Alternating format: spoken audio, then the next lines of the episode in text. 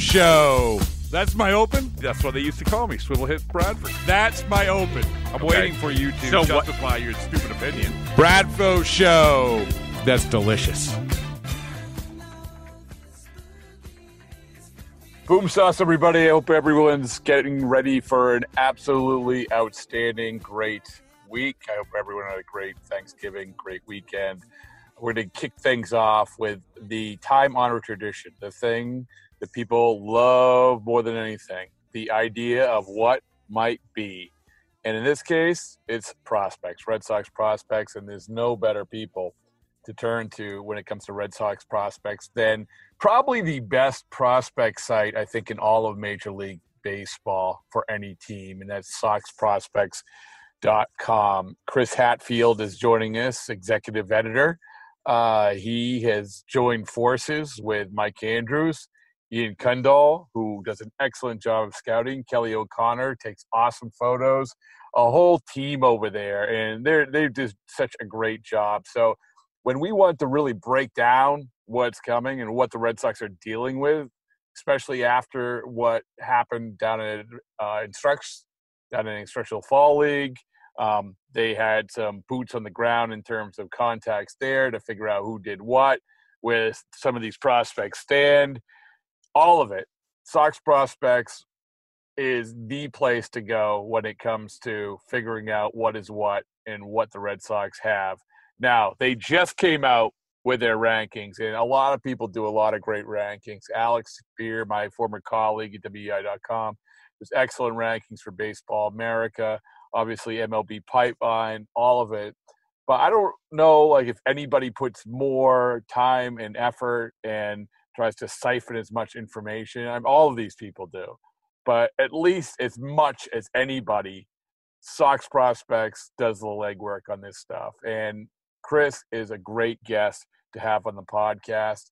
He is very generous with his time, and we rattle off a bunch of names and a bunch of sequences and a bunch of scenarios and a bunch of um, updates in terms of how guys are, how far they've come, and what they're going to be. So Chris Hatfield, he's the guy that is going to kick off this week on the Bradfo Show. Once again, go subscribe, go leave a nice review, and it'll make your life much, much better.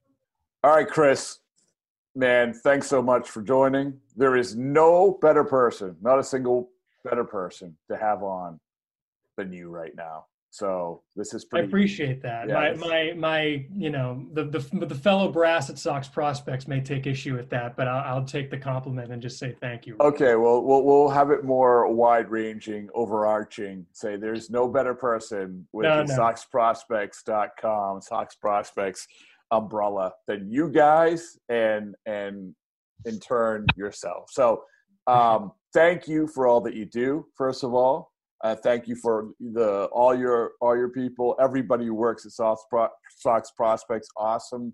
And uh, one of the reasons we wanted to talk was because your rankings just came out, rankings, mm-hmm. which, you know, I think that you know, rankings are always great. And I know Alex Spear does a great job for Baseball America yeah. um, when he does it. And then the Globe says, you better put these in our paper because you did the one for Baseball America. And I know this because mm-hmm. he used to work for us. And so we said, hey, Alex, put those rankings in for W E I dot com. So, but he does an excellent job. You guys do an excellent job.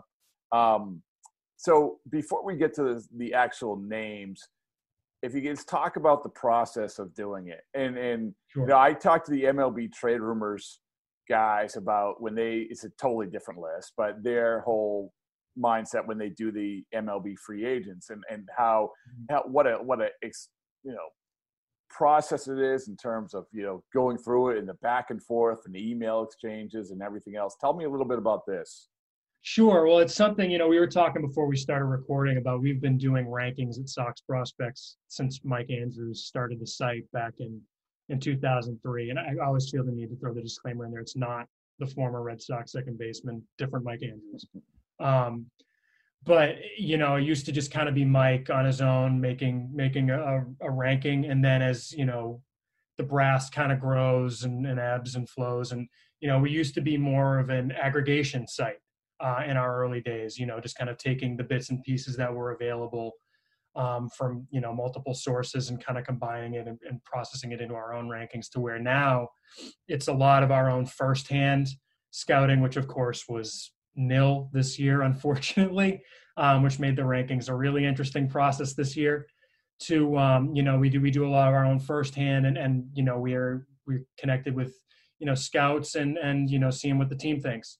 So it's really kind of a combination of all of those things, you know, trusting your eyes, but also being willing to listen to what other sources say. And so what it is, is there's kind of three of us right now who are on the, we call ourselves the brass of the site. It's myself, Mike Andrews, and our director of scouting, Ian Cundall.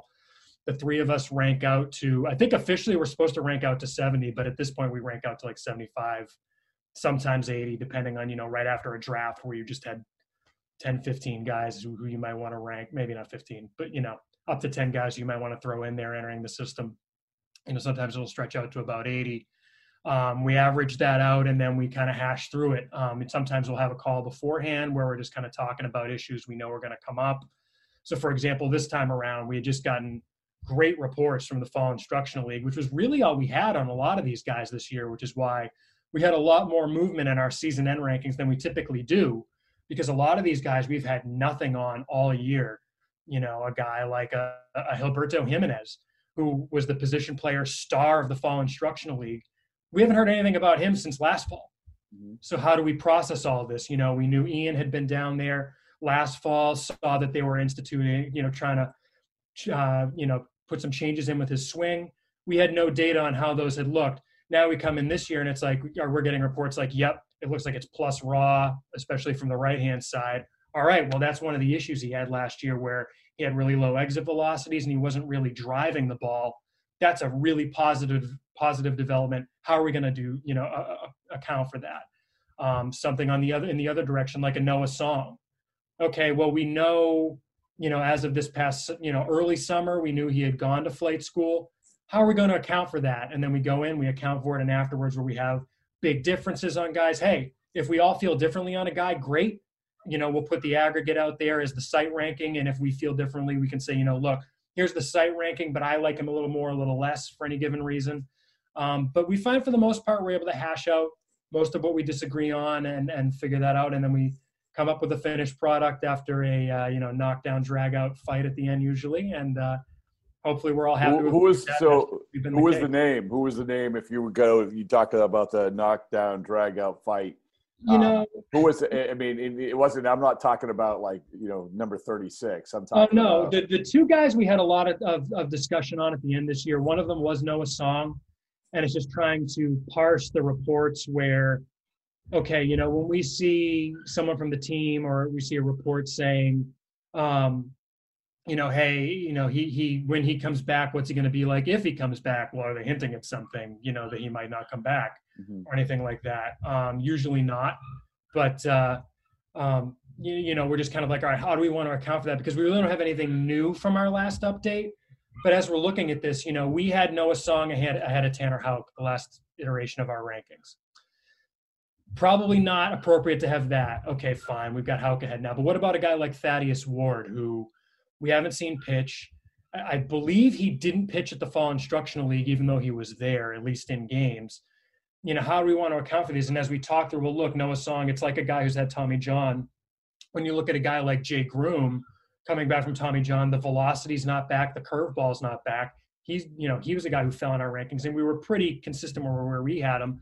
How do you compare that to a Noah Song? And it's just kind of hashing out, you know, what does that mean? And the other direction, um, a guy like, like Nick York, who we've got this great week and a half set of data from the alternate training site where, sure, he looked great against much older pitchers in a week and a half at the alternate training site. Um, okay, great. That's that's a good thing. Uh, it's a week and a half, and we get the reports from Fall Instructs where, okay, you know, the scouts we talked to were really down on his defense. Um, you know, they liked the hit tool, but by the end, he was kind of wearing down. Everything was going the opposite way, wasn't really driving anything. So how do we want to account for all that and, and adjusting him appropriately? So those were two guys we were really talking about at the end. The number wound up, you know, Song wound up at eleven and York wound up at thirteen. And there's just a lot of variability on both of those guys. The number one, it's, you know, it's funny because it's always a fun exercise to go back and look at these guys and, and look at like where guys, the, the top guys were. And, you know, it's amazing. You guys do such a good job. And like I said, Alex does such a good job of pretty much nailing these guys. And, and a, a lot of times it's a lot thinner. It's no fault of your rankings. It's the fault of the Red Sox farm system. I mean, this is just how it is, right? Yeah, yeah, yeah. But, it goes up and down. Right. And so, um, but you always go, your eyes, everyone's eyes go straight to number one, and number one yeah. is Tristan Casas. Mm-hmm. Um, at this point, you know, there's, it's hard to argue. We talk about debating. It's hard to argue, especially coming off of the instructs and, and the reports there and, and and the alternate site, it's hard to argue that he is number one. But it's funny because if you go to um, another another group that does rankings, M L B Pipeline, you mm-hmm. know, and they'll do, and they had Jeter Downs if, in terms of their top one hundred. Jeter Downs was the top Red Sox guy throughout this mm-hmm. entire season, sure. and he and he's number two. And and I don't know, like okay, we'll just say Casas. I, we agree, number one. Sure. Jeter Downs is number two. Jeter Downs is an interesting guy to me because yeah. because he comes in with like the hype of being a guy in the Dodger system. He comes in with a guy as a guy with the hype of um, a a major leaguer, a future major leaguer. But sure. but there's also oh, some people said, oh well, you know, at the alternate site he didn't keep up with some of these other guys. Not that that was also be all end all. So after G, so you have Jeter Downs at number two, then you have Mata, Duran, Ramirez, Dalbec, Houck. I mean, those names, I could make a case for all of those names above Jeter Downs. And I'm not saying that you were wrong, but I'm just interested in that, that process when it came to putting that one, two, three, four, five, six, seven. Yeah, I think for the th- for the three of us, it was really a top two in a tier for us. Um, you know, look, the arg- I get the argument for Downs over Casas, and it's just positional. Right, where the threshold for a second baseman in the major leagues versus a first baseman. If you play first base, you've got to hit. I mean, look, C J Cron gets D F A'd every year and he hits twenty bombs, right? I mean, but that's that's because you can find a first baseman who's going to hit twenty bombs, right? Whereas if you've got a second baseman who can field the position and is going to hit twenty home runs, that's like a cornerstone of your infield, right? If he's going to field the position adequately. Downs is just a tough guy. For me, I, I felt very strongly that Casas was number one just because I feel like there's upside there that's not there with Downs. And I don't feel like it's at the cost of a lower floor with him just because he has such a mature approach, incredible raw power. I really like Tristan Casas, and I felt very comfortable with him at number one. But Downs, I also felt really comfortable with it too because it's there's no tool that jumps off the page with Jeter Downs. There's no... You know, this isn't a guy where you're saying, oh, man, it's plus raw or it's a plus hit tool, or even if it's plus speed, it's he's going to field second base well. He can probably fill in at shortstop if you need him to. He can be like your backup shortstop. I don't know if I'd feel comfortable with him based on the reports we're getting and what little we saw from the alternate training site uh, in Pawtucket. I don't, he, he doesn't feel like a shortstop to me. And Billy McMillon, the, the triple A manager who was in charge of the alternate training site, had very candid comments. Right, I remember that, yeah. After the season saying, he could probably play short. He's he's most likely a for a second baseman, um, and it, it's so refreshing to get those kind of. Oh, by the way, like like that, and I think you were on the same call. It was the end of the year, and where they're yeah. just rattling off guys. It was awesome, and yeah, it was including awesome. By the way, the, the one quote which I love from Billy McMillon. Yeah, I think we're I think we're gonna win the win the Mitch Moreland trade. I mean, like, and Mitch yeah. Moreland was still playing at the time. Yeah. So. Yeah, and I mean, you know, they did do a great job at the yeah. deadline.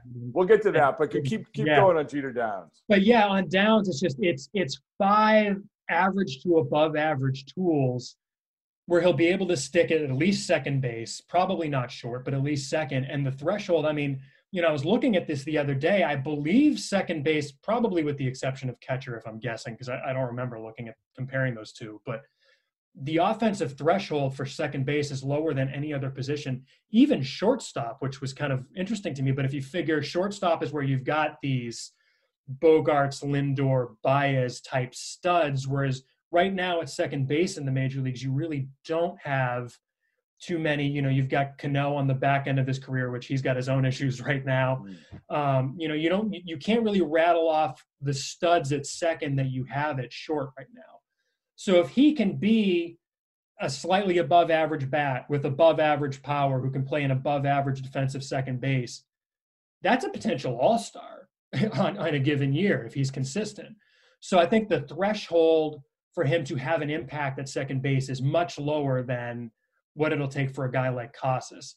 Um, looking at that other group of players, you know, Mata, it's great stuff. You know, I got to credit Ian, our director of scouting, who was on him real early, um, who, you know, saw him at Instructs a few years back, and we were kind of one of the first outlets to really push him up. I love his stuff. The the slider slash cutter that they gave him uh, in twenty nineteen has turned into a weapon for him, but for him, it's the command. You know, is he going to consistently be able to command all of those pitches? I think it's definitely a starting pitcher and hopefully a mid-rotation guy. Um, I could also see him coming up this year where, depending on how they structure the rotation, if there's no room for him but he's ready, I think it's really going to play up out of the bullpen. Will he be, if he's sitting mid nineties as a starter, does that bump up to like ninety-seven, ninety-eight, ninety-nine out of the bullpen where he's a weapon for you at the end of next year with health, which is an enormous question mark given, you know, Sale, Erod, Eovaldi are all injury risks of some kind, right? Duran, we saw real a real a great swing change that they did with him at the alternate training site that seemed to lead to more power. I want to see it in games, right? Uh, you know, great. He's facing the same pitchers over and over again at the alternate training site, and he's taking them deep. That's great. I want to see him to do it do it to another team's pitchers before I'm really shooting him, uh, you know, up up up our rankings. Uh, Jimenez, like I said, we didn't see him all year. Great reports on him. Added a lot of power. He looked. He's built like a running back right now, is the report we got. You know, retained athleticism. He's not an eighty runner anymore, more of a seventy. But still, if I'll take a seventy runner who can drive the ball, you kidding me? That's basically, sure. You know, Duran, and he's athletic. We saw Dalbec. I'm sure everybody listening knows his deal. It's plus power, but, you know, a whole whole lot of swing and miss, a whole lot of strikeouts. He's got to manage those to be able to hit the ball. You know, you can't hit home runs if you don't hit the ball in the first place. Um, and Houck, we all saw what he did. What do you make of a three-game sample? You know, he looked like a future ace, which no, no one's saying he is, but it's in a three, it, A, it's in a three-game sample. You know, we hear about this splitter. He barely threw it. Well, he didn't um, throw it at all. He, he threw, threw like, like nine. Yeah. Yeah. yeah. And we just had him on the podcast, and he was and he was saying, and it went so far to, and this is a little off topic, but in also just promoting another uh, version of the Bradford show. But when, when Houck was on, or I talked to the, the coach down where he's working out at, at Cressy Performance Center, yep, down in Jupiter, because mm-hmm. Houck said, I'm working on, yeah, that's one of the things I want to work on down there. And then um, the coach said, yeah, he's in between how he feels comfortable with that or just the changeup. We're like, what, we're going back to the changeup now? Right. So, so right. it's, but, but, you, scrapped it. That's interesting. Well, well, yeah, I mean, we were, we were, that's you were on these calls. I mean, that's all we heard about was the split. But anyway, that is complete a uh, complete aside. Not no, important no. right now. Go listen to the Tanner Houck episode if you like. But more importantly, we're on this episode, and uh, but and you go through all these lists, the, the list, and so to make sure that people understand: Casas, Downs, Mata, Duran, Jimenez, Dalbec, Houck, Thaddeus Ward, we talked about a little bit. I want to get to the last two in the top ten if I can. Sure. Yeah, definitely. So, Carlos Seabold and Aldo Ramirez. We'll start with Seabold. Seabold is a guy who, you know, it's funny because it's it's so intriguing that you have a guy who is, like, leaning on a pitch, right? He's leaning on the changeup, which is great. I love it. Like, enough, you know, we can get away from, like, everybody has to throw four-seam fastballs and that's right. it. Like, I love the days of watching Trevor Hoffman pitch, and I'm not compared to Trevor Hoffman. Sure. It's just like, oh, man. Keith I, Cole. Oh, Keith, Keith Cole. Oh, yeah. A good changeup is so awesome to watch. Right. And so, obviously, this guy – do you think that that this guy, Connor Seabold, who obviously they got in the trade with Philadelphia with Nick Pivetta, um, that, like, you put him at number nine, do you think that this is sort of his ceiling because this is what he is? He's a guy with a good changeup, and it's a sort of thin pitching crop, a thin prospect ranking compared to some of the others. Or do you feel like this guy is actually might take a few more jumps here? So it's interesting with Seabold. If you look at our on our on our homepage at Sox Prospects dot com, we have the rankings. And then one thing that I always like to point out to people, and this is a great opportunity to point it out, is our grades that we put with guys at the end. And we give guys three grades. First is a projection, and then we do a floor and a ceiling kind of scale. Um, and, and the projection kind of takes those things into account, as well as risk and, and all kinds of different pieces, and comes up, spits out a number. But we like to have that three number grade to kind of show really the full picture of a player, right? And Seabold is the highest ranked player we have, who's got a, we have us with a five ceiling. Everyone ahead of him and even players behind him have a six ceiling. So that's on the twenty eighty scale, and that's explained on our site. Um, a five being basically a major league regular. Seabold really doesn't have the upside of like a high, up, you know, top of the rotation or even a middle of the rotation arm, but he's just a very likely major leaguer who's got that proximity where he's probably ready in twenty twenty-one at some point to come up if they need him, whether it's just for a spot start, a few starts. He's kind of, he's going to be where Houck was this year, where he's there when they need him. Um, so proximity matters a lot too, right? But after that trade, we spoke to a number of scouts who had seen the Philadelphia system, and the consensus between what we heard and what we were reading elsewhere is just like, scouts loved that the Red Sox got Seabold. They were really surprised that Philly gave him up for what they got. And this is before the Brandon Workman meltdown, right? Um, so, you know, the fact that they got him, never mind Pivetta as well, but that they got him was just universally praised by scouts. So it's like, okay, we got to keep this guy on the radar. Um, it's just, you know, it's pitchability. He's got command. The best pitch is the changeup, but that's not saying that everything else is garbage. He's got, you know, looking at what we have on his player page right now for, for his pitch mix, you know, we've got the fastball as a potential average pitch. We've got the slider as a potential average pitch. If you've got two average pitch, pitches and a plus major league out pitch and the changeup that you can command all three of them, that's a major league starting pitcher, no question. And so if that's what he turns out to be, Um, that's a great get, and that's a guy that you can at least slot in in the back half of your rotation going forward, cost controlled for six years, and that's a very important piece. So that has value, and that's why we have him so high, despite maybe not having that, you know, potential all-star impact regular ceiling. Um, you know, there's value to that kind of player. It's maybe, you know, what we thought Brian Johnson might turn into at one point, you know, back when the fastball was sitting maybe more ninety-two to ninety-four rather than where he settled in, you know, eighty-nine to ninety-one, um, really like that. So there's value to that. So, um, in, so that'll make people feel good. Number one. So I mean, I, I honestly think that any, any time, because we're going to look back at that trade and be like, holy mackerel, and really both those trades. And, and we said it leading up to that, Chris, leading up to the trade deadline. Um, we compare to hell, look at what Cashman did when he had the window of selling off guys. Uh, yeah. It's so important for an organization. And, and we knew that, that Heimblum really had to nail this, and there's a ways, a ways to go. But we yeah. know that what you gave up had absolutely no impact, and and Workman, Hembree, Moreland, whatever, yeah. and yeah. what you got back, like just look at your list. I mean, yeah. I mean, it's oh, pretty. Even, you know, and don't forget about what they got for Pilar, and in theory at some point Osich, although who knows when we're going to hear. About. Right. I have a theory on that piece, but.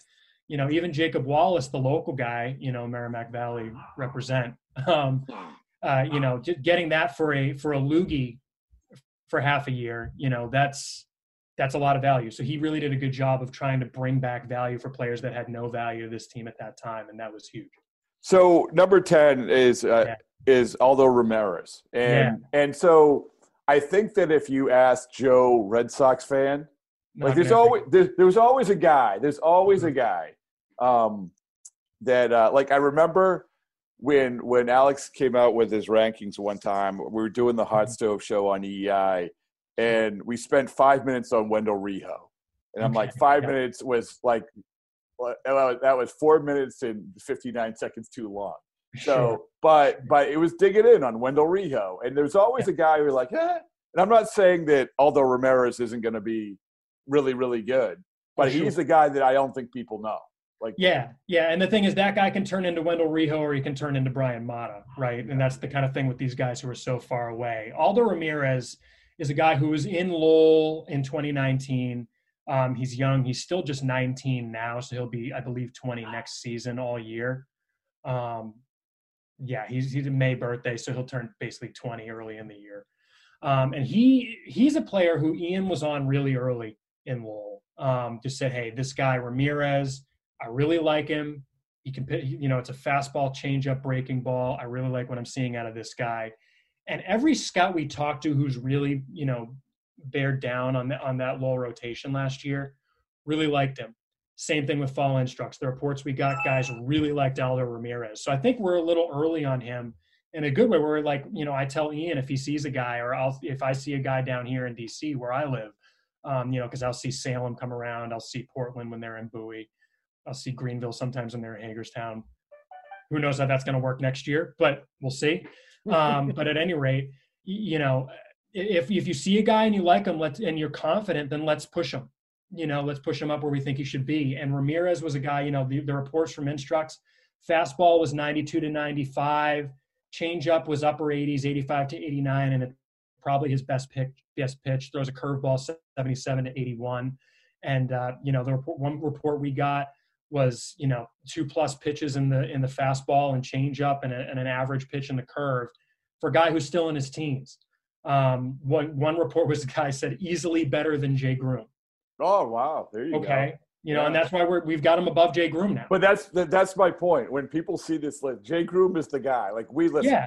listen, he's the mean, first rounder, right? And and, and and when you know, we we we like to do interesting stories, but when you want to go for the layup, you do the Jay Groome story. Sure, right? Sure. I mean, I I'm ta- I'm not talking about you guys. I'm talking about yeah, you know, no. like any. Any Makes like, perfect sense. Yes, and so because people, like you said, first rounder, people know his name, mm-hmm. and and then you have like the Jay Groome highlight reel from alternate side. Oh my goodness, Jay Groome switching. But when they see Aldo Ramirez ahead of Jay Groome, to your point, like that's that's the big deal. Yeah, and and you know, like I said, I think we're going to be on an island with that for a little while, and it's and it's kind of tough right now because again, we're ranking these after a season in which there were no games. So for all we know.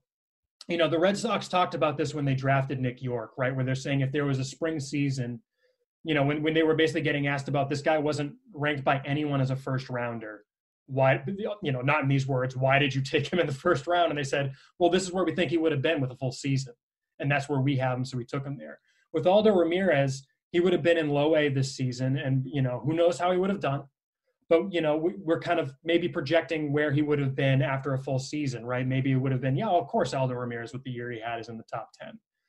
The sample size we have is the Fall Instructional League. So we're going with that and what we know from him previously. Um, I've, you know, a number of scouts who've seen him really liked him, and, and that's why we're kind of out on a limb. Again, it's not the world's highest ceiling. Um, he's a guy who, you know, again, might be that Connor Seabold by the time he gets to triple A. Um, we're not necessarily saying he's a future ace. But if he's a future piece of a major league rotation, that's got a tremendous amount of value, and a young player who's a ways away. But, you know, we, we've liked everything we've seen from him and the upward trajectory he's been on, and we really like him. So that's why we pushed him above. You know, Noah Song is the guy with the premium stuff who might have that ace ceiling next at eleven. Oh, man, he's the tough one, right? I mean, he's yeah. – I've never – when I went down and, and you guys do such a good job and, and dig so deep into him, and I know that you guys talk or are talking to the scouts and the coaches sure. and – and everything, and and I don't get a chance, to be perfectly honest, to go down to Lowell as sure. much as I would like. But when I went down to Lowell when Song was down there, and they they were like, yeah, um, the last guy, uh, remind me the pitching coach in Lowell. Um, oh, uh, Green. No. Um, uh, da, da, da, da. I know they love him too, and I should know I, that. I, I, I'm going to edit this and put his name there. Uh, so, but when we, I was talking to him about Song when Song was there. He's like, yeah, like I'm like, well, you know, you do the who do you, does he remind you of? And it's like, well, you know, I had Kopech and Nick standing be, standing behind, yes, that Nick Green, Nick yes, thank you. Um, standing behind him, watching him, it's the same fast, fastball. I'm like, what, what, what, why, what? Yeah. Because you know why Michael Kopech has a ways to go, but still, like the one thing you say, well, that's his fastball, the guy who throws, who likes to throw one hundred eight miles an hour with a fifteen foot running start. Um, right. But it, but but but you're like, wow, because you look at Noah Song and you're like, it's not that's not the image that you get. And then he goes to Japan, has that outing. So for you guys, I mean, this guy, he could potentially be like a number one, the number sure. one on the list. Sure. I mean, it's kind of funny because, you know, I mentioned, uh, you know, where guys are relative to what we have on their grades. He's the highest guy we have with a two floor, which is like low minors and, and f- flames out, because for all we know, he comes back. Maybe he might not, he might not be back till twenty twenty-two, mm-hmm. right? Because he's in flight school right now in Pensacola. The earliest he could graduate is this coming May. And that's if he like does the, you know, Doogie Howser blows through it quicker than you're supposed to, you know, takes extra credits to graduate early type progression. Most likely he's gone for most of, if not all of twenty twenty-one, and doesn't come back till twenty twenty-two, hopefully at the beginning. It might not even be till maybe the middle, who knows? Um, it's just this big, you know, black box that we just don't know what's going to come out of it in terms of when, and we don't know what we're going to get. Will the stuff still be there? You know, I caught two of his three regular season starts. Ian from our site caught one of those, and I think he caught him in the playoffs for Lowell as well in twenty nineteen. It's impressive. You know, add the fact that he like busts out a changeup that he didn't throw in college, and you're like, wait, that's better than this slider that's supposed to be his best pitch. You know, it was just like, and he was just like, yeah, I never threw it in college because I didn't need it, and it turns out I've got a really good changeup. Oh, well, isn't that nice? And by the way, you signed a kid for one hundred K because he didn't care about his signing bonus. Okay, wonderful. Um, so that was a huge scouting win. You know, Reed Grignani was the signing scout there, and the fact that they were on him the way they were is incredible, in a year where their first pick wasn't until the second round, um, to try and get some value creatively out of that draft. But yeah, Song, if you told me he's going to be a future Cy Young candidate, I would believe you. If you told me he was never going to pitch above A ball, I would also believe you. And that's the player you've got right there. You know, it's it's a great pitcher's body. It's, you know, three potentially above average to better, you know, pitches. The, the fastball's probably plus. He's got to command it better. Um, the changeup and slider, frankly, I could see either of those getting the plus. Mm-hmm. Um, I don't think he's going to have three of them. It's just the way progression works. It doesn't usually work that way. But um, if you've got three above average pitches, and if he develops command, that that's a future near top of the rotation arm. But he also might come back and not have any of that. He might come back throwing eighty-eight to ninety. Who knows? Well, well when we, so when we talk about pitchers, mm-hmm. um, and, uh, you know, this draft was an interesting one. You had mentioned York before. Yeah, obviously we know Blaze Jordan, and you know he got some pretty he got pretty good high pretty high marks. Yep. Uh, down in Instructs for being so young. Um, but then you have the, the two guys that not a lot of guys talk about really, mm-hmm. is, is Shane. Um, sorry, I'm going to go in order. Jeremy Wu-Yelland, in order of draft, not ranking. Sure. Jeremy Wu-Yelland, and then Shane Drohan. Um, what's your take on? on those guys? I know that you have uh, our podcast partner, Wu-Yelland, Jeremy, at number sixty, and Shane Drohan before that. What's your take on that? Because you, I talking to people, you know, they're kind of all over the place. And you don't, and every time you hear like, oh, it could be like a high leverage reliever. Like, I don't want to, people don't want to hear that. Even though you say high leverage reliever, usually you end up there by accident. You yeah. know, like Darwin's yeah. and Hernandez, right? So yeah. started the whole way up pretty much. Right. They want to know, when are you going to get that starter? Yeah. Tell, talk to me a little bit about those two. Yeah, I mean, Wu-Yelland looks like, I mean, it's a straight reliever at this point. Um, you know, he's at sixty now. You know, the thing is with our rankings, once you get to like past twenty-five or so, if you wanted to really argue with me and put Wu-Yelland way higher than we have him, I'm not going to quibble with you. We've got him where we've got him because, you know, the left-handedness is a positive. Um, and the reports we got on him from Instructs were pretty good. On the one hand, you know, it's a potential uh, plus fastball. Um, he worked ninety-three to ninety-five. It's a pretty effortless delivery. Um, you know, he slings it from, from kind of a three-quarters arm slot.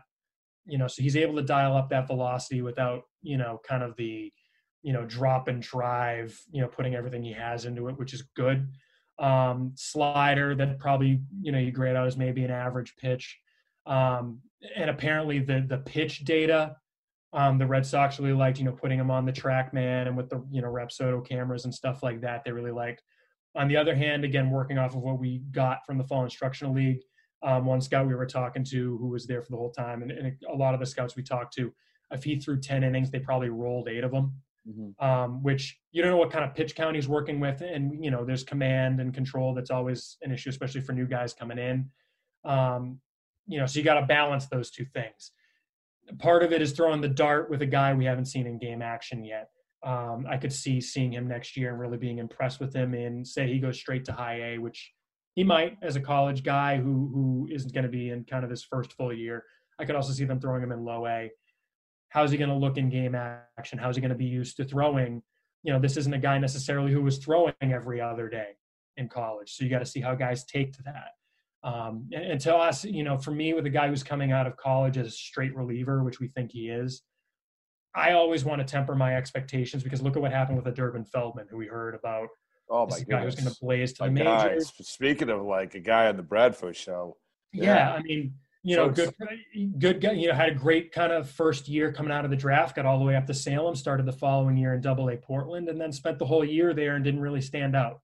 So, you know, he's probably going to be, you know, ahead of guys in the low minors because of the arsenal. You know, if you've got that plus fastball already, he's probably going to be able to blow away guys in whatever the low A league is next year. Um, you know, and maybe even high A. So he might be a guy who isn't tested until the high minors. And that's when we'll really see, all right, you know, as a reliever, what has he got? Um, I could see him moving up a lot. It's really kind of a dart throw to some degree um, on Wu-Yelland. On, on Drohan, better chance to stick in the rotation. Um, you know, the reports we got on him from the Fall Instructional League, um, you know, he was eighty-nine to ninety-two flashing average secondaries, very projectable, very athletic, which is what we heard coming out of the draft. Um, you know, so that's good. Repeats his delivery fairly well. He's not super duper interesting, um, but it's a good curveball, good feel for pitching.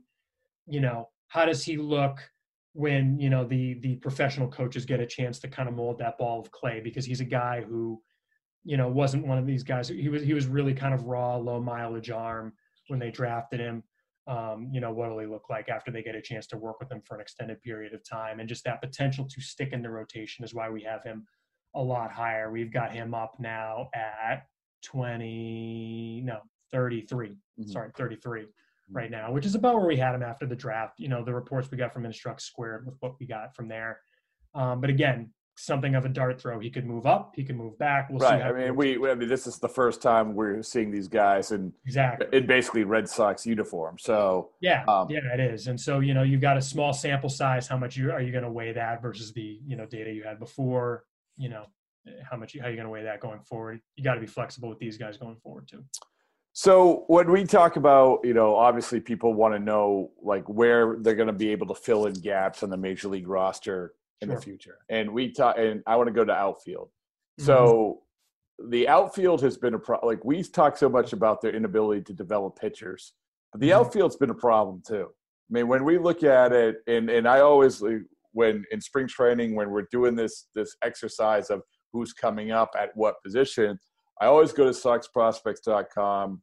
Like, okay, where's the outfielder? Where's the outfielder? Wait, wait, wait Tate Matheny is, you know, number yeah. thirty something. I mean, it's so um, now I think it's it maybe is turning over a little bit, and mm-hmm. we have some interesting names. You know, I wrote about Juan Chacon, who is a guy they signed, international signing guy, nine hundred thousand dollar signing bonus.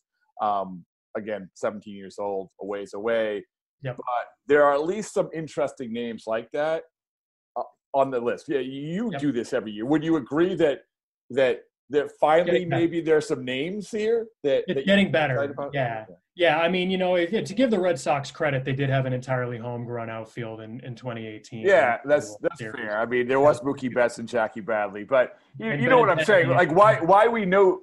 Put it this way. Since two thousand fourteen, while we knew those guys were there, yeah. we're like, okay, where's the next level of these guys? Yeah, and so, I mean, you know, we already mentioned Jarren Duran. I won't belabor the point with him. I think he's kind of the next guy up. Um, they didn't need to add him to the forty-man this offseason, which I think is a big reason why he didn't get a look this year um, when they might have, you know, when they were calling up a Pueyo or, or, you know, putting Michael Chavis and Yaro oh, Munoz yeah. in the outfield. Um, but he's a guy who could be very close. Uh, center fielder, a guy who they converted from a second baseman. Tell me if that sounds familiar. Um, you know, he's kind of the guy in the high minors. After that, you know, the other big name is Gilberto Jimenez. Again, I already talked about him. He's much further away, still pretty raw. We've got him projected to start the year in high A. Um, if they wanted to put him in low, you know, the, the, the projections this year are another dart throw because we don't know how they're going to do this with losing a year. Right? Are guys going to continue moving up past where they would have been? You know, Jimenez would have started this year in low A. Do you skip him over low A because you're a year later? We don't know how they're going to play that. But he's much further away, much younger. Um, other than that, you know, Marcus Wilson is the other guy on the forty who we've got ranked in kind of that, you know, twenty to thirty range, I believe. Um, don't know the exact number off the top of the head, but you know, there's a lot of tools there, but it's also, there's still a lot of work to be done. I, I don't love his defense. Um, you know, but he's raw. Who knows if they'll get what they'll get out of him. But otherwise, there's a this group of young international free agent outfielders that was at the Fall Instructional League that we've had our eye on because they were all in the Dominican Summer League last year. Um, and then Chacon was a guy who was coming in behind who didn't play last year because he was kind of the year behind them. But there's this group that includes guys like Eduardo Lopez, Eduardo Vaughn, Brian Gonzalez, Juan Chacon, um, and some other guys that they signed after that, that they're all extremely far away. They're all going to be in rookie ball this year, right? Um, you know, Chacon, I presume they're going to skip over the Dominican Summer League and he'll be in the States as well. But it's a group of very young, talented. Darrell Belen was a guy who was with that group that it looks like they might be moving to first base. We'll see. It was kind of hard to tell. He played mostly first base at the Instructional League, but that might be just because of who was there and who was playing. Um, all very different. You've got a guy in Chacon, the first guy you asked about, who was the largest bonus they gave out in the twenty nineteen to twenty signing period of nine hundred thousand dollars, which is not usually your kind of big name signing. They really spread the money out to a lot of players in that signing uh, in that signing period, as opposed to having guys in the seven figures. Um, but you know, he's raw, he's projectable, has a lot of upside. Um, you know, should grow into more power. Um, we had a report on him with plus speed at the Instructional League. The report we got on him was that it didn't quite stand out, just very raw.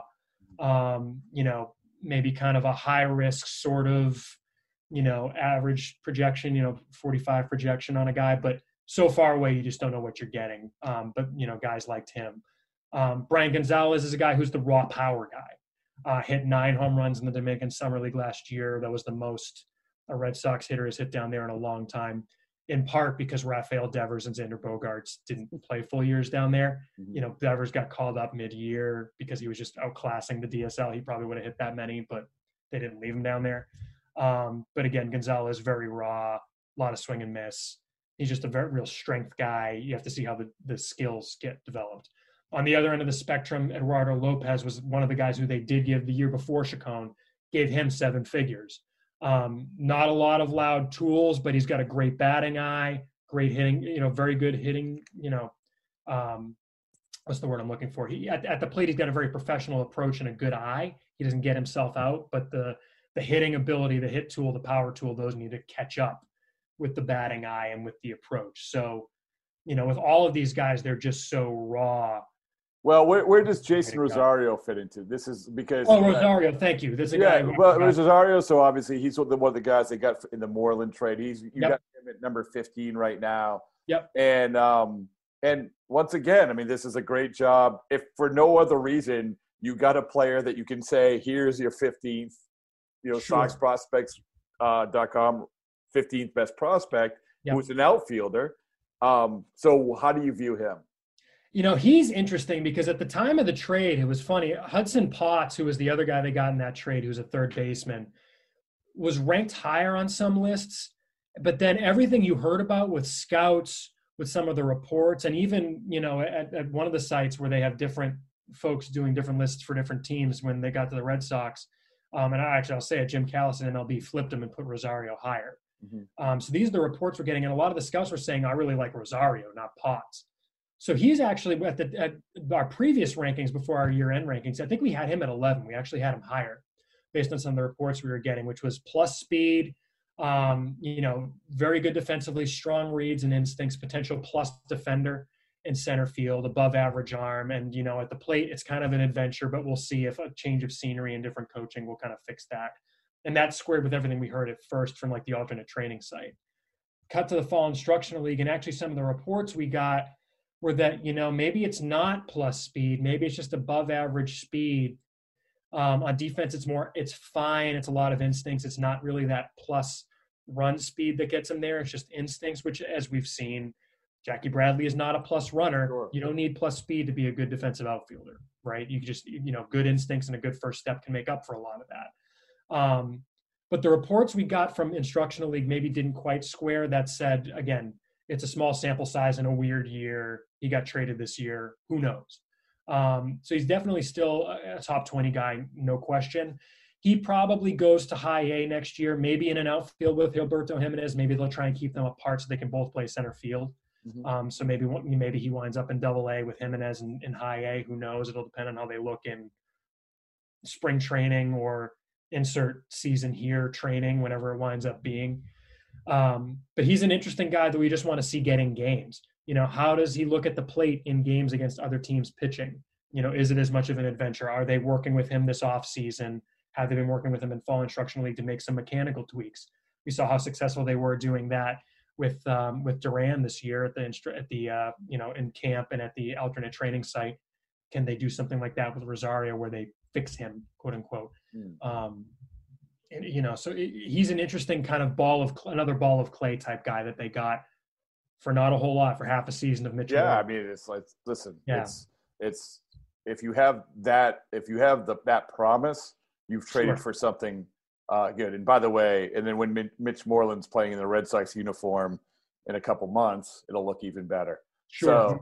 So, um, so the last, you've been very generous with your time. I appreciate it, Chris. And so the last question is sort of a bigger picture question.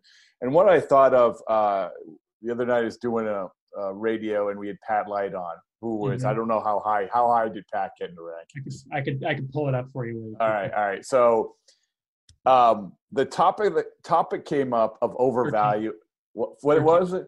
Thirteen. Thirteenth. Yeah. Oh, that's not bad. It wasn't too bad. I mean, he was kind of. I could go into the Pat Light story if you want me to. Oh, I don't think oh no, going. So well, so Pat Light. I mean, the thing with him, honestly. So they they drafted him higher than he had been ranked by a lot of places. He was taken in, in the first round, um, given a million dollar bonus, and, you know, coming out of Monmouth, not, you know, and with Northeast guys, it's always a, a bit of a, a coin flip with the guys. And it was pretty clear he was going to move to the rotation pretty early. And they kept him in the rotation through High A Salem, moved him to the bullpen in Portland. And he looked really good. And I think it was just a little th- when they brought him up, it wasn't clear that he was quite ready.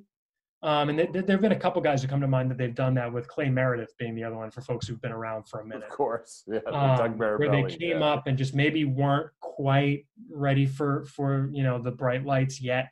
Um, but he, if I remember correctly, he'd been really good to start that year. And if you look at his numbers from Pawtucket the year he debuted, it was two thirty-two E R A, thirty-six Ks, and thirty-one innings, but seventeen walks. And I think a lot of those were actually after he got sent down. It looked like.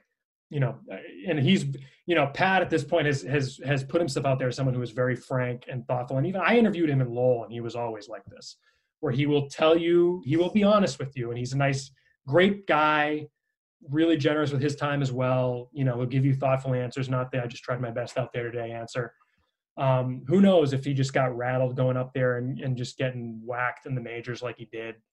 Um, not a great situation, great situation for a guy, but it was just kind of, maybe drafted a little higher than he should have been, given a bigger bonus than he should have been, higher expectations than there should have been. You know, was it really fair to him coming up, and then maybe coming up a little sooner than he should have?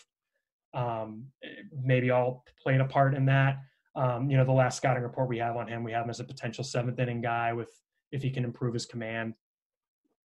The command didn't really. But, but the good news is that in the in our uh, media rankings, in our media prospect rankings, he's climbing up the list, though. It's, oh, it's climbing good. The list, and he's number one in our hearts. Right? Exactly.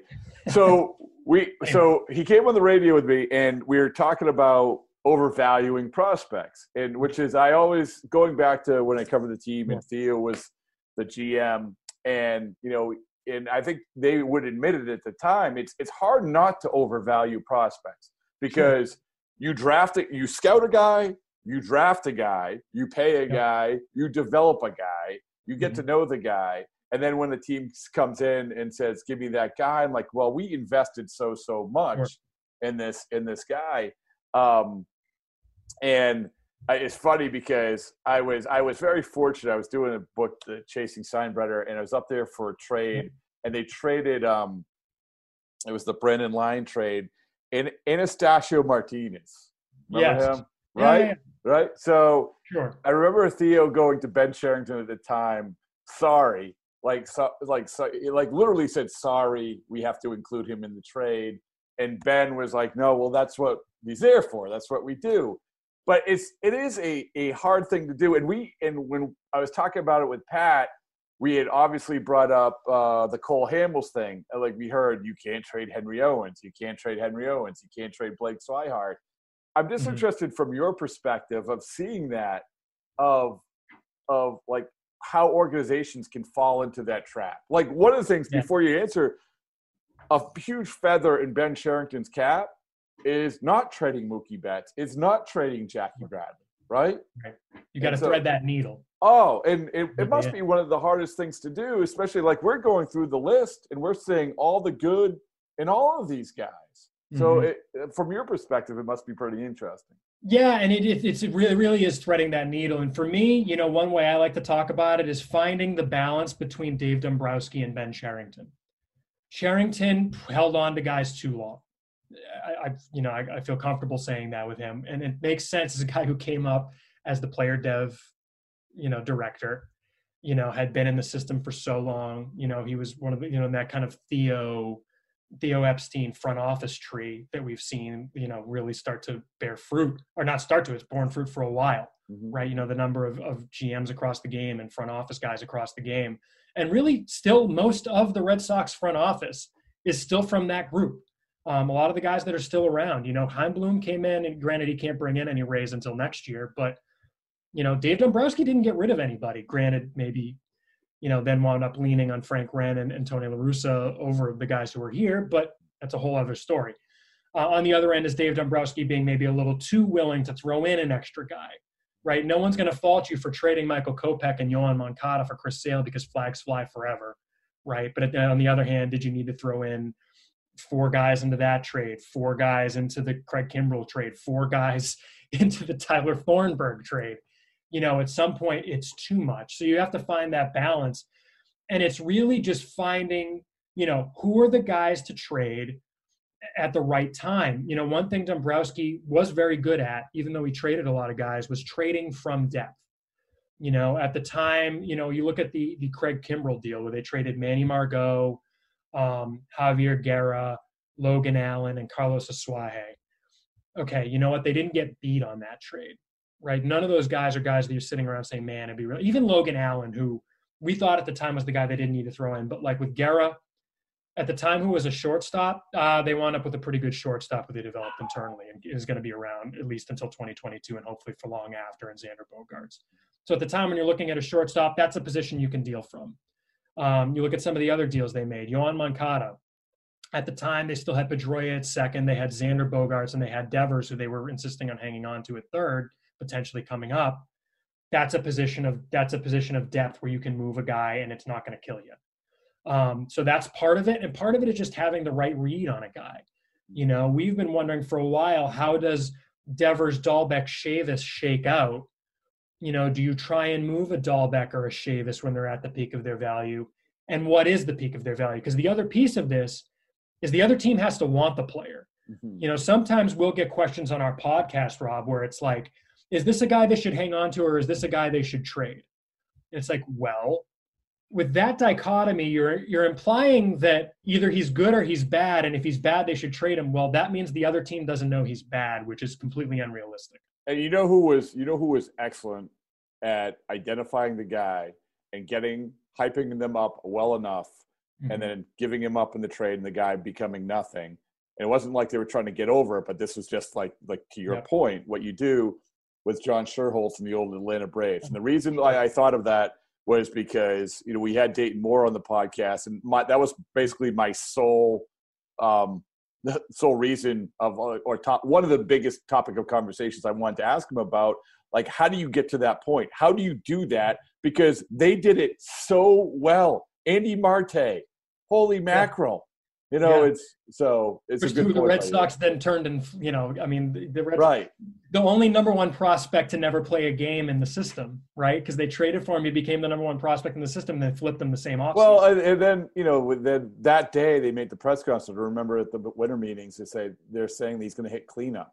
You know, it's right, it's, right. So, so anyway, I don't, you know, God well, rest, and it's tough because R F P, sometimes there are guys who, you know, Jeter Downs is a guy who comes to mind as we're talking about this because he's been traded twice. People don't realize this. The, the Dodgers got him in a trade from the Reds. Mm. And it's kind of this area where it's like a guy is good enough for another team to want him, but not so good that you don't want to move him. Mm. And that's such a narrow, and that's the reason we don't see a lot of prospect for prospect trades. right? Because it's like, if you're willing to trade this prospect for another prospect, if I'm the other team, I'm like, well, what, what do they know that we don't? Mm-hmm. What what are they not? T- what do we not know? What did we miss in our scouting? Is he a makeup? Is he a bad makeup guy? Does is he you know? Is there some kind of hitch in his swing we didn't pick up with our advanced, you know, with our, our pro scout seeing him in high A? So that's just really tough. Whereas if it's for a major league player, you can say, oh, they want to win now, right? And that's why they're willing to. Well, you know, it was an interesting one looking back, and someone, I think one of the um, people, The Athletic, wrote a story on uh, mm-hmm. Johan Santana's Cy Young candidacy in two thousand five. Yeah. And that yeah. immediately I remember, oh, man, I remember when the Red Sox were in on Johan Santana. Yeah. Like, that's right. The two thousand seven season. And we didn't listen to move. I don't even remember that, but I remember. Well, no. So what was interesting was you talk about, you know, obviously for the Twins, that was a big deal. Like they had their, they had to get the right guy.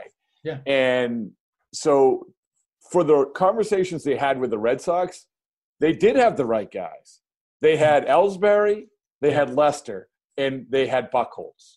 Oh, I mean, they would have killed that trade. Oh, yeah. And so the Red Sox didn't want to put Lester and Ellsbury in the same deal. What they ended up with with the Mets trade wasn't, you know, you had Carlos Gomez and Philip um, hum, Humber, Humber and, yeah. uh, and, you know, guys that never really became anything close to Johan Santana. But, oh, sure. but, but that, that to me, just w- looking back at that, I'm like, well, at least good for you, Minnesota Twins, for asking for the right guy for the Red Sox. Sure. And, and I mean, you look at the, the reporting on the, the Chris Sale trade. I mean, the, the White Sox, you know, after they'd gotten Dombrowski to do Moncada, Kopech as the headliners, yeah, they asked throw in Devers. Yeah. And, you know, and for the long, longest time, we heard that the White Sox White Sox asked for Devers and the Red Sox said no. And it's like, okay, what's the context?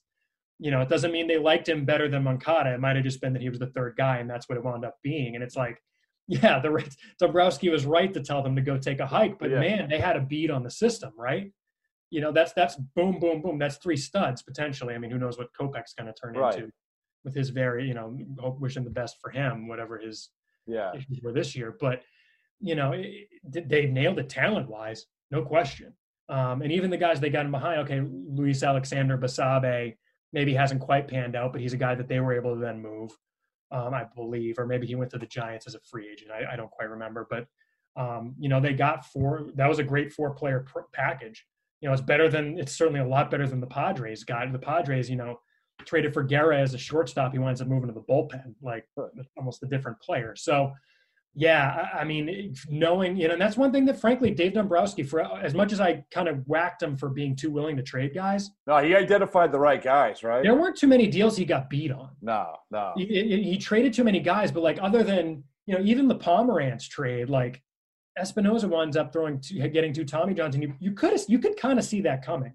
Yeah. You know, where he was a small guy. You don't maybe see two Tommy Johns, but you could see him being a guy who could potentially break down throwing that hard from that frame. Yeah. The thing that they said about Pedro Martinez for years, and he just turned out to be a freak. Yeah. But, you know, he was he was really good at doing that identification. And so it's some some G Ms can do that, some can't. It's, and it's tough. You know, there's plenty of guys. I'm not going to say I'm good at it. There are plenty of guys who I was sure were going to make it. I thought there was no question Jarren Chacon was going to hit at the major league level. It just didn't happen. You know, I was a big Lars Anderson guy. He didn't quite make it, you know, or not didn't quite make it, didn't make it. And, and he'd be the first to tell you. Um, but, you know, so, uh, you know, I'm not perfect at it. There's a reason why I'm here and not in the front front office. No, no, believe me, uh, you would be better than a lot of people in a lot of front offices. Yeah, it's it's you know, you, it's it's all relative to ranking guys next to each other and putting a grade and, a, and the error bars at the right place is really what I'm trying to do. So speaking of you being in a front office, here you go. The last thing. Okay. A fun hypothetical, which I, you know, right. why not? I, Is I'm, that I'm a lawyer who went to law school. I'm all about hypotheticals. Oh, okay. So, so um, I, I, you know, I did a post, and um, it was like, why not make? It was after listening to High and Bloom on the radio. Sure. Like, uh, is there a reason why you wouldn't call Tampa Bay? Is there any, like, oh, no, we'll do anything at any time, which I believe, by the way. You talk sure. to people at Tampa even before he left, these guys are crazy. They'll do anything. And so um, right.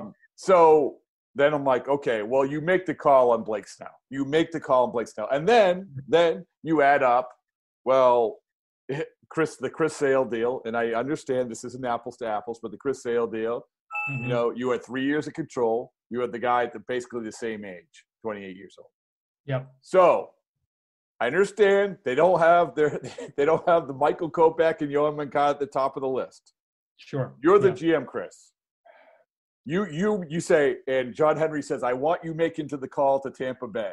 Sure. About this. What are you offering Tampa that that you feel like is actually it probably won't get the deal done because other teams would offer more. They have yeah. better farm system. But give me your give me your best pitch. Well, so here's the thing. Here's the thing with with with Snell is Snell is not Sale, right? And that's the thing that I've you know if you look at it, Snell's Snell Snell's best season, um, which was a couple years back when he won. He won the Cy Young, right? Mm-hmm. Um, his best season was roughly Chris Sale's worst in terms of uh, Fangraph's WAR that, of Sale's like prior four or five years prior to the trade. So we're talking to. I like this, by the way. I like this, by the way. This is you're on the you're on the call with Tampa oh, right now. This, and I'm say and say like, yeah. listen, let's start right here. This is not going to be Chris Sale, right? No, so, good, no. Good job by you. Getting. I mean, I, I really want to hang on to Casas. I, I think there's a lot more up. To, I don't know that you're going to get adequate value for his upside. Um, I think Downs is a guy I'm willing to talk about. Um, granted, he slots in right now as a pretty clear successor at the second base position, but maybe you can get that elsewhere. Um, you know, maybe that's a, a spot where you, you know, you can get another guy. Um, you know, honestly, anyone but Casas I'm listening on that Duran, Mata, Downs tier, mm-hmm. um, not all three of them. I, I'd listen on. But well, you got to be, I'm going to be honest with you. You have to save the Jeter Downs and, um, Jarren Duran trade for my Whit Merrifield trade, which I also proposed. So, okay, well, but here's the thing: Whit Merrifield sliding in at second, right? And outfield, and, you know, and, and second outfield. and outfield, That's yeah, that's true. So maybe it depends on who else you get. Maybe he's the guy slotting in, and, and you don't resign. I, I presume. No, but he's he's a leadoff hitter. Like this is yeah. like I, I'm pounding the There's drum for that. Yeah, there There's you go. There's a big fit for Merrifield. But but so but, so but you're gonna but have guys to are listening. But you're gonna have to for the Snell conversation because it's like you're right about the Sale thing. But because he has three years left, because let's be honest, he's also still in the division, and I don't totally buy like that. That doesn't factor in. Alex Anthopoulos said that when they were trading Roy Halladay. Sure, I'll do a deal with the Red Sox, but it's going to cost them more. Sure. Um, so I think that you're going to have to include Casas. Like I think that you're going to have to. Yeah, and, and I don't know that I would just because because of how I feel about Snell. Just because if it, if there was the consistent, I'm just pitchers. You know, pitchers make me scared, man. I, I mean, look at what happened with Sale. Granted, it didn't happen until they signed him to the extension, but these guys will break down, you know, and, it, and it's going to happen. And I don't like giving up too much. And that's the one thing that I'll ding Dombrowski for too, especially for relievers because they're so volatile. But even starting pitching, I like Snell a lot. He had a really good year. It was like if you extrapolate it out to one hundred sixty-two games, it was like a two to three WAR year. It wasn't a four to five WAR year. I'm not convinced that this is the guy that's going to be your Chris Sale horse going forward. Mm-hmm. Granted, if you know Chris Sale is going to come back and you need a two or a three, if you know Eduardo Rodriguez is going to be able to handle a workload like he did in twenty eighteen or nineteen again, great. Um, I don't know that. And I think they need, I think they need breadth more than they need that one last, you know, Blake Snell type, which is why I'm, I'm loath to give up Casas. I'm also, Casas, he's my Banky. You know, um, Baseball America uses the term "personal cheese ball." Um, I really like Casas. I happen, I caught him last year, and he went. He, he hit one of the longer home runs I've ever seen in my life up in Hagerstown for me. That's good. Um, I just really good thing. Like good thing you weren't doing these rankings when Sam Horn was around, because you would be like, "Oh my goodness, look at that home run!" I'm joking. Well, I mean, and I say that too. You know, I was lucky. If if I saw Rafael Devers in the minors six times, I think I saw seven home runs just by chance. Um, this is you know the least scientific way of of ranking prospects ever. you are you listen. You aren't alone. You aren't hey, alone. He knows I'm there, and he's going to hit a home run for me. I got to do what I can. As someone, as someone who I, I hope they burnt the tape where I, when Durbin Feltman was pitching in spring training, and I'm doing mm-hmm. the broadcast, and I'm yep. basically doing what Joe Castiglione does every time Rich Hill pitches and jump out of the booth, like, oh my goodness, did you see that twelve to six curve? Did you yeah. see that nice? Durbin Feltman, your next closer. It could come back, man. I mean, here's what I want to know, Rob, if I can throw one back on you. Was yeah, there sure. anyone, back in the Luis Alicea Lowell Spinners days. Oh, right? The glory days. Who who was there anyone that was your guy even back then? Back when you were, you know, working. Yeah, at yeah. So, yeah. Well, well, when I was working at Lowell in, mm-hmm. in the Lowell Sun, it was uh, I got a chance to see them a whole lot more.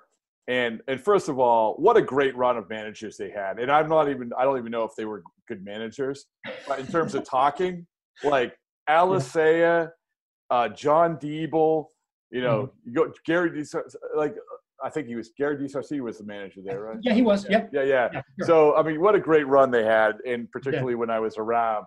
Here's a guy that, and this is a little bit before, but uh, the guy they actually put in the shilling trade. This guy, Michael Goss. Do you, yeah, you, okay. Right? So he hit yeah. almost four hundred, like, at his time in Lowell. A guy who he flew around the field. And so when they make the trade, I would be fascinated to say, oh, yeah, but I know they had the list of guys. But Michael Goss, like, you watch him play at Lowell. And another another one is, um, oh, my goodness, what am I, I'm blanking his name. Anibal Sanchez. Anibal Sanchez. When I yep. saw him pitch in Lowell, it was like, boom, that's yeah. that's something. And I yep. got to be honest with you, when I stopped by, like I said, I only get a chance to be there once or twice now. But um, Bizzardo was pitching one of the times I saw him, and, and he looked great. Like, he yeah. looked great. And, and and that's the thing I think is so dangerous. When you're there only a couple times, and yeah. you say, oh, like, you turn to, um, you know, whoever, whatever, whoever's there, it's like, oh, he looks good. Yeah, like, he's pretty good. Yeah, well, he's yeah. like, you know, it's Lowell. You caught the good, yeah, exactly. Or it's the, or it's the college guy who like w- was in the S E C and was playing facing better pitching. Oh, I'm I'm totally. You know what? And I forgot the ultimate one was Abe Alvarez. Abe oh, Al- sure. Abe yeah. Alvarez didn't give up. A, I don't. He may not have given up a hit. You know, when he right. was in Lowell. Yeah, he was a and, stud. Oh, he's and, and, two inning stints. Yeah, and he had the hat crooked. He had the story, the blind in one eye, and blah blah blah. And then yeah. you know, like, so you're like, oh well. Abe Alvarez this, Abe Alvarez that. He gets his chance at the major leagues. And I remember I remember um, being – I was tight with a general manager and being up in his suite during the general manager's meetings. We're talking about the Red Sox. And I'm like, oh, you know who you should go after is this Abe Alvarez guy. And I think I lost all credibility right oh, no. there. Well, you got to you got to have those guys that you learn that it's like it's not the numbers, right? Like right. Moneyball taught us a little bit about it's not all about home runs and R B Is and, and runs, but like – it's not about numbers. You have to look at another age relative to level. Like, you know, how are they doing that? You know, I remember Garen Cecchini stole like fifty or sixty something bases in low A. And I had to explain to people like, no, he's not going to do this. He's not that fast. Well, this how about Mercado? I mean, Mercado was, you know, was basically ninety-seven percent stolen base percentage. Yeah. And in the minor leagues. And then, and everyone's like, well, including myself, well, he could be a weapon in the postseason. He could be the designated runner. He could be the Quentin yeah. Berry. And then within within that week, he was up. He got picked off like twice. Right. You know, it was right. terrible. It's different. It's different. It's, you know, even triple A. You got to let these guys get to double A, triple A before you really, you know, hey, they're, are they going to have to move this guy off this position? Well, let's let him get to double A first before we start talking about what we're going to do with him to get him up to the majors. So you, you learn these lessons. The only way to learn them is over time. Luckily, we're we're we're we're we've been around for long enough to learn a lot of those, and hopefully we avoid those pitfalls when we do things like making our rankings at this point and making sure we've got the right data points. And and you know, it, it's something you learn over time, and and we're lucky enough to have had that. Well, well Chris, this has been awesome. It really has. It's been so much fun. I love talking yeah. about this stuff, and.